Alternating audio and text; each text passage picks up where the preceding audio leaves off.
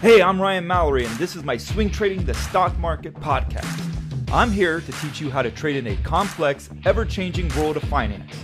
Learn what it means to trade profitably and consistently, managing risk, avoiding the pitfalls of trading, and most importantly, to let those winners run wild. You can succeed at the stock market, and I'm ready to show you how. Hey, everybody, this is Ryan Mallory with Swing Trading the Stock Market. And with today's episode, we're going to talk about forecasting target prices. Done some episodes on this in the past and of various sorts. You know, some usually it's attacking one aspect or the other of target price setting for when it comes to your swing trades because I talk a lot about reward and risk. You know, the reward is the potential target or the potential price that you think you can get out of a trade. The risk is the potential downside to a trade, what you think you could possibly lose off of it. And that's where essentially the risk side, especially, that's where you set your stop losses. But on the target side, it's a little bit different. So this question here, and I always encourage people who subscribe to any of my services to always send me questions because I always, you know, make sure that they get their questions on air as long as it's not about accounting or something because I'm not good at that stuff. But swing trading, I love questions about that.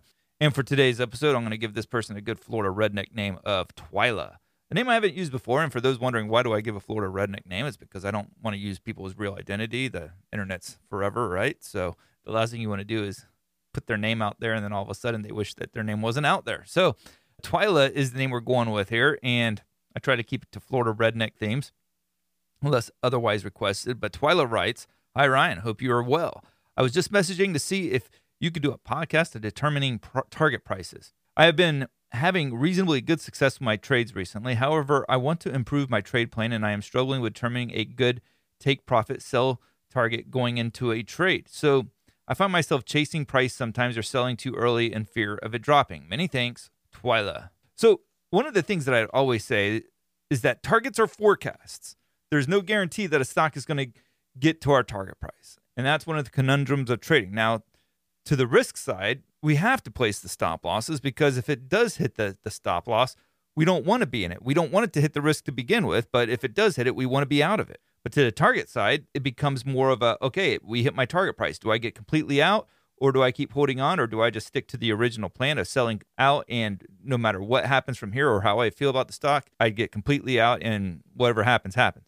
Well, that's good and all, but one of the things that I talk about is one, planning your trade, two, managing the risk, and three, letting the profits take care of themselves. Now, that three, letting the profits take care of themselves also means that you let your winners run. And that means beyond the target price, too. Now, that doesn't mean I don't take profits along the way. Usually I'm taking profits along the way before it even gets to the target price. But at the target price, if I haven't taken any profits yet, probably a very good likelihood I'm going to take profits there because that makes a lot of sense. Target price hit path of least resistance to the next layer of resistance was hit, I'm going to take some profits. But I don't like to just go ahead and sell my position out completely, right? There usually by the time I hit the target price, I'm looking to get down into my ride or die position, the position to where I'm willing to have a much wider stop loss on the current position. Let's say, for instance, I get into a stock at $100, and this is just an example, and I have a stop loss at $96 and I have a target price at 110. Maybe at 105, I take a third off. 110, I get to my target price. Then I'm taking another third off. At this point, I'm left with a third of a position. Maybe sometimes it's a quarter of a position, but that's my ride or die. That's the one that I'm willing to have a little bit wider of a stop loss. When I went into the trade originally, it was a 4% stop loss. At 96, my entry price was at 100. When I'm getting to 110, I may still have my original stop loss in place for that final third at 96, but more than likely I'll have it increased some, probably around 105 or something. But that's bigger than the 4% stop loss I started off with. Why can I do that? Because I'm dealing with a smaller position size. I've got most of the profits already locked in with two thirds of the position off the table. So I can have a wider stop loss. I can have a greater risk tolerance because now what I'm wanting to see is okay, let's give it a little, little wiggle room. Let's see if this thing can keep moving. And some of my best trades have happened off of that final third it'll go up. I've had some stocks that will go up 60 or 70% off of that final third. Now, do I really want to be limiting myself to a target price when there was that kind of opportunity out there? No. Do I go into the trade expecting to get 60% off of a trade? No. I'd never go into a trade expecting that much, actually. But when it does happen, I want to have some skin in the game to be able to maximize that profit opportunity.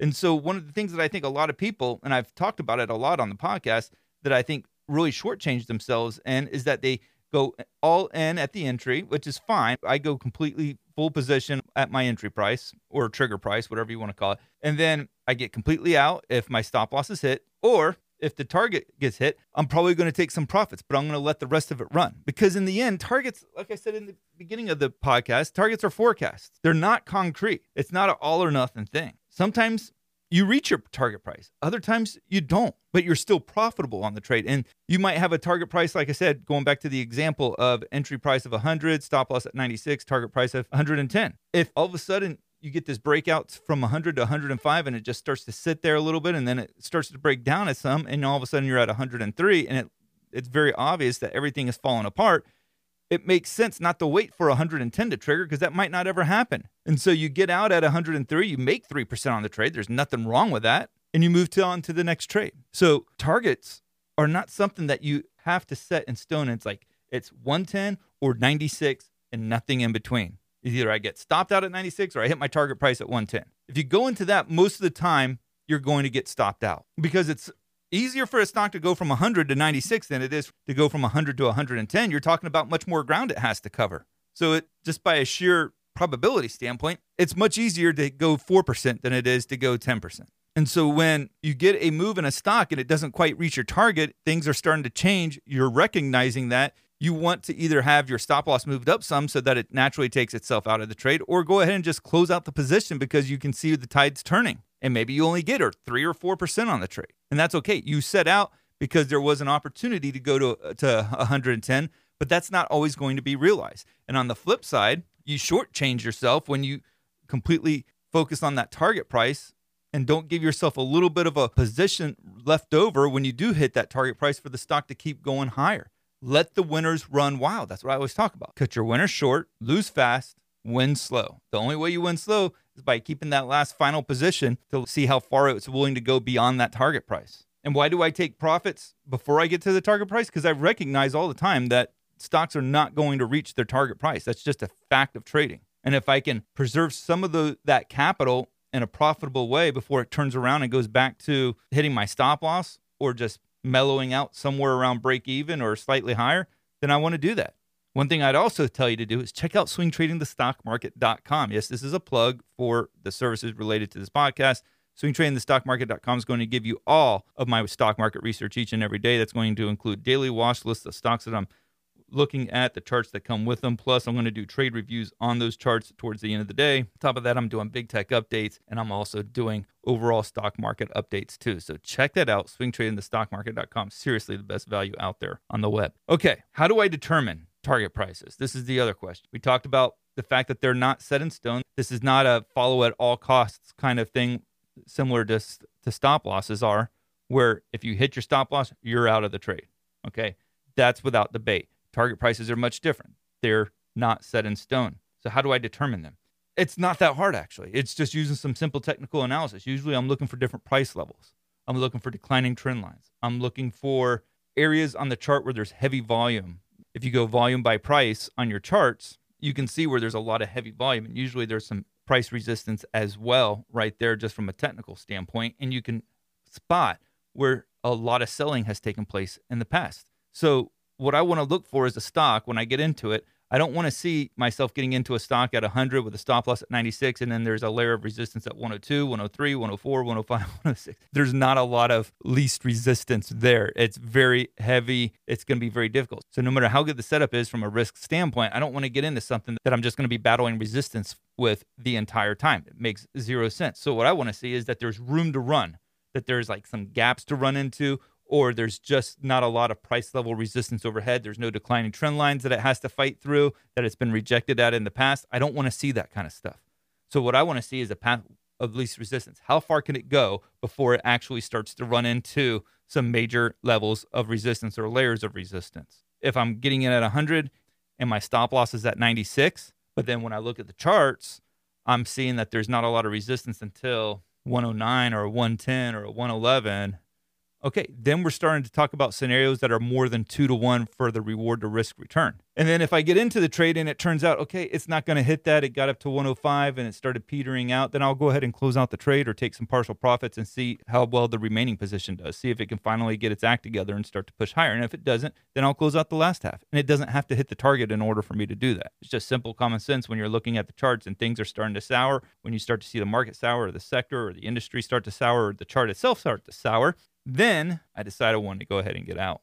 And I'm bouncing around a little bit here, but I want to go back to what I said a little bit ago about letting your positions run beyond target prices. And the most defining trades in your portfolio each year, the ones that have the biggest impact, are the ones that come from that final third of a position or final quarter of a position just running wild and going way beyond what you ever expected when you first got into the trade and letting it run wild, letting that winner run as far as that price will take it. Those are the ones that have the biggest impact on your portfolio. And it's not because you had a full position. Oftentimes it's because it's that one third of a position that because you had taken so much risk off the table, you were in a much more comfortable position from an emotional standpoint to manage that trade because you know it would be very difficult for you to actually lose trade because you've already taken two thirds or 75% of your position off the table. So being able to have a little bit wider of a stop loss, being able to have a clear mind and letting that stock run for a while can make a huge difference in your portfolio. And once I'm in the trade, I, I, talked about how I'll take some profits at the target price. But once in the trade, I'm very much less concerned about the actual target price. I'll glance at it from time to time if I forget it, what, what that actual number was. But once I'm in the trade, I'm much more concerned with actually managing the trade. Managing the trade, looking for where it makes sense to take profits. Maybe that will be at a target price if I hadn't taken much at that point, because usually at that target price, there's a clear level of resistance that we want to be mindful of. And so when it reaches it, it makes obvious sense to start taking some profits there if I hadn't done so already. And if I have taken profits, it's still okay to maybe take another third of a position off. But like I said, I'm more concerned about the trade management than I am sticking to a predetermined target price. I mean, think about Wall Street. Every day they're changing their price targets on something they can't hardly agree on anything. They're all over the place. Even when the stock's going down, they're still raising target prices. And if they're not following their target prices, you know, that they act like is set in concrete when they get into it anyways, if they're not following that, it would make sense why we're probably not going to be following it either. Because if a stock performs beyond our expectations, we want it to keep performing as long as it wants. I mean, the best thing that we can say as traders is like, man, I was wrong about how good the stock was. If you're wrong about that, that's a good thing. I hope I'm wrong about the target price every time and it just blows past it each and every trade that I make. That's what I like to see happen. Is that realistic? No. But don't get hung up on the target price as thinking to yourself, okay, I've reached the target price. I got to get completely out of the trade. Not what I'm saying. I'm just trying to say that target prices, they mean very much less once I'm in the trade than before I was in the trade. Because before I'm in the trade, I'm looking at it from a reward risk standpoint of whether or not this is a trade worth getting into. Afterwards, I'm already into it. So the target price doesn't mean as much until I reach it, and I might take a you know some of my position off the table. But uh, I have no problem letting the stock run well beyond the target price. So in summary, I encourage people to set target prices before they get into the trade. That's going to help you deter- determine your reward risk ratio for the trade. But once you're into the trade, don't get too worked up about following it to a T, saying to yourself, okay, I hit the target price, I'm all out first of all, you probably should be taking some profits along the way. But once you get to that target price, take it down to a level that emotionally you're comfortable with, psychologically you're okay with, and then let the rest run wild. Because it's that final third that's really going to make a huge difference in the portfolio on your trades. If you enjoyed this episode, I would encourage you to leave me a five star review, whether you listen to me on Apple or Spotify or iHeartRadio or all the other ones that are out there Amazon, Google, I think I'm on all of them. Leave me a review. I do appreciate them. I do read them. And keep sending me your questions. Ryan at shareplanner.com. Guys, I, I need your questions. I like to hear from you guys. I don't think enough of you guys send me questions for the number of people that listen to the podcast. So if you're on the sidelines saying, man, I wish Ryan would answer this question, just send me the email, ryan at shareplanner.com. I can assure you I'll get the email and I'll read it and I'll more than likely make a podcast episode about it unless something about taxes and accounting, which I don't really know much about. So shoot me your emails Check out swingtradingthestockmarket.com. Thank you. God bless. Thanks for listening to my podcast, Swing Trading the Stock Market. I'd like to encourage you to join me in the Share Planner Trading Block, where I navigate the stock market each day with traders from around the world With your membership, you will get a seven day trial and access to my trading room, including alerts via text, email, and WhatsApp. So go ahead, sign up by going to shareplanner.com slash trading block. That's www.shareplanner.com slash trading block. And follow me on SharePlanner's Twitter, Instagram, and Facebook, where I provide unique market and trading information every day. If you have any questions, please feel free to email me at ryan at shareplanner.com. All the best to you, and I look forward to trading with you soon.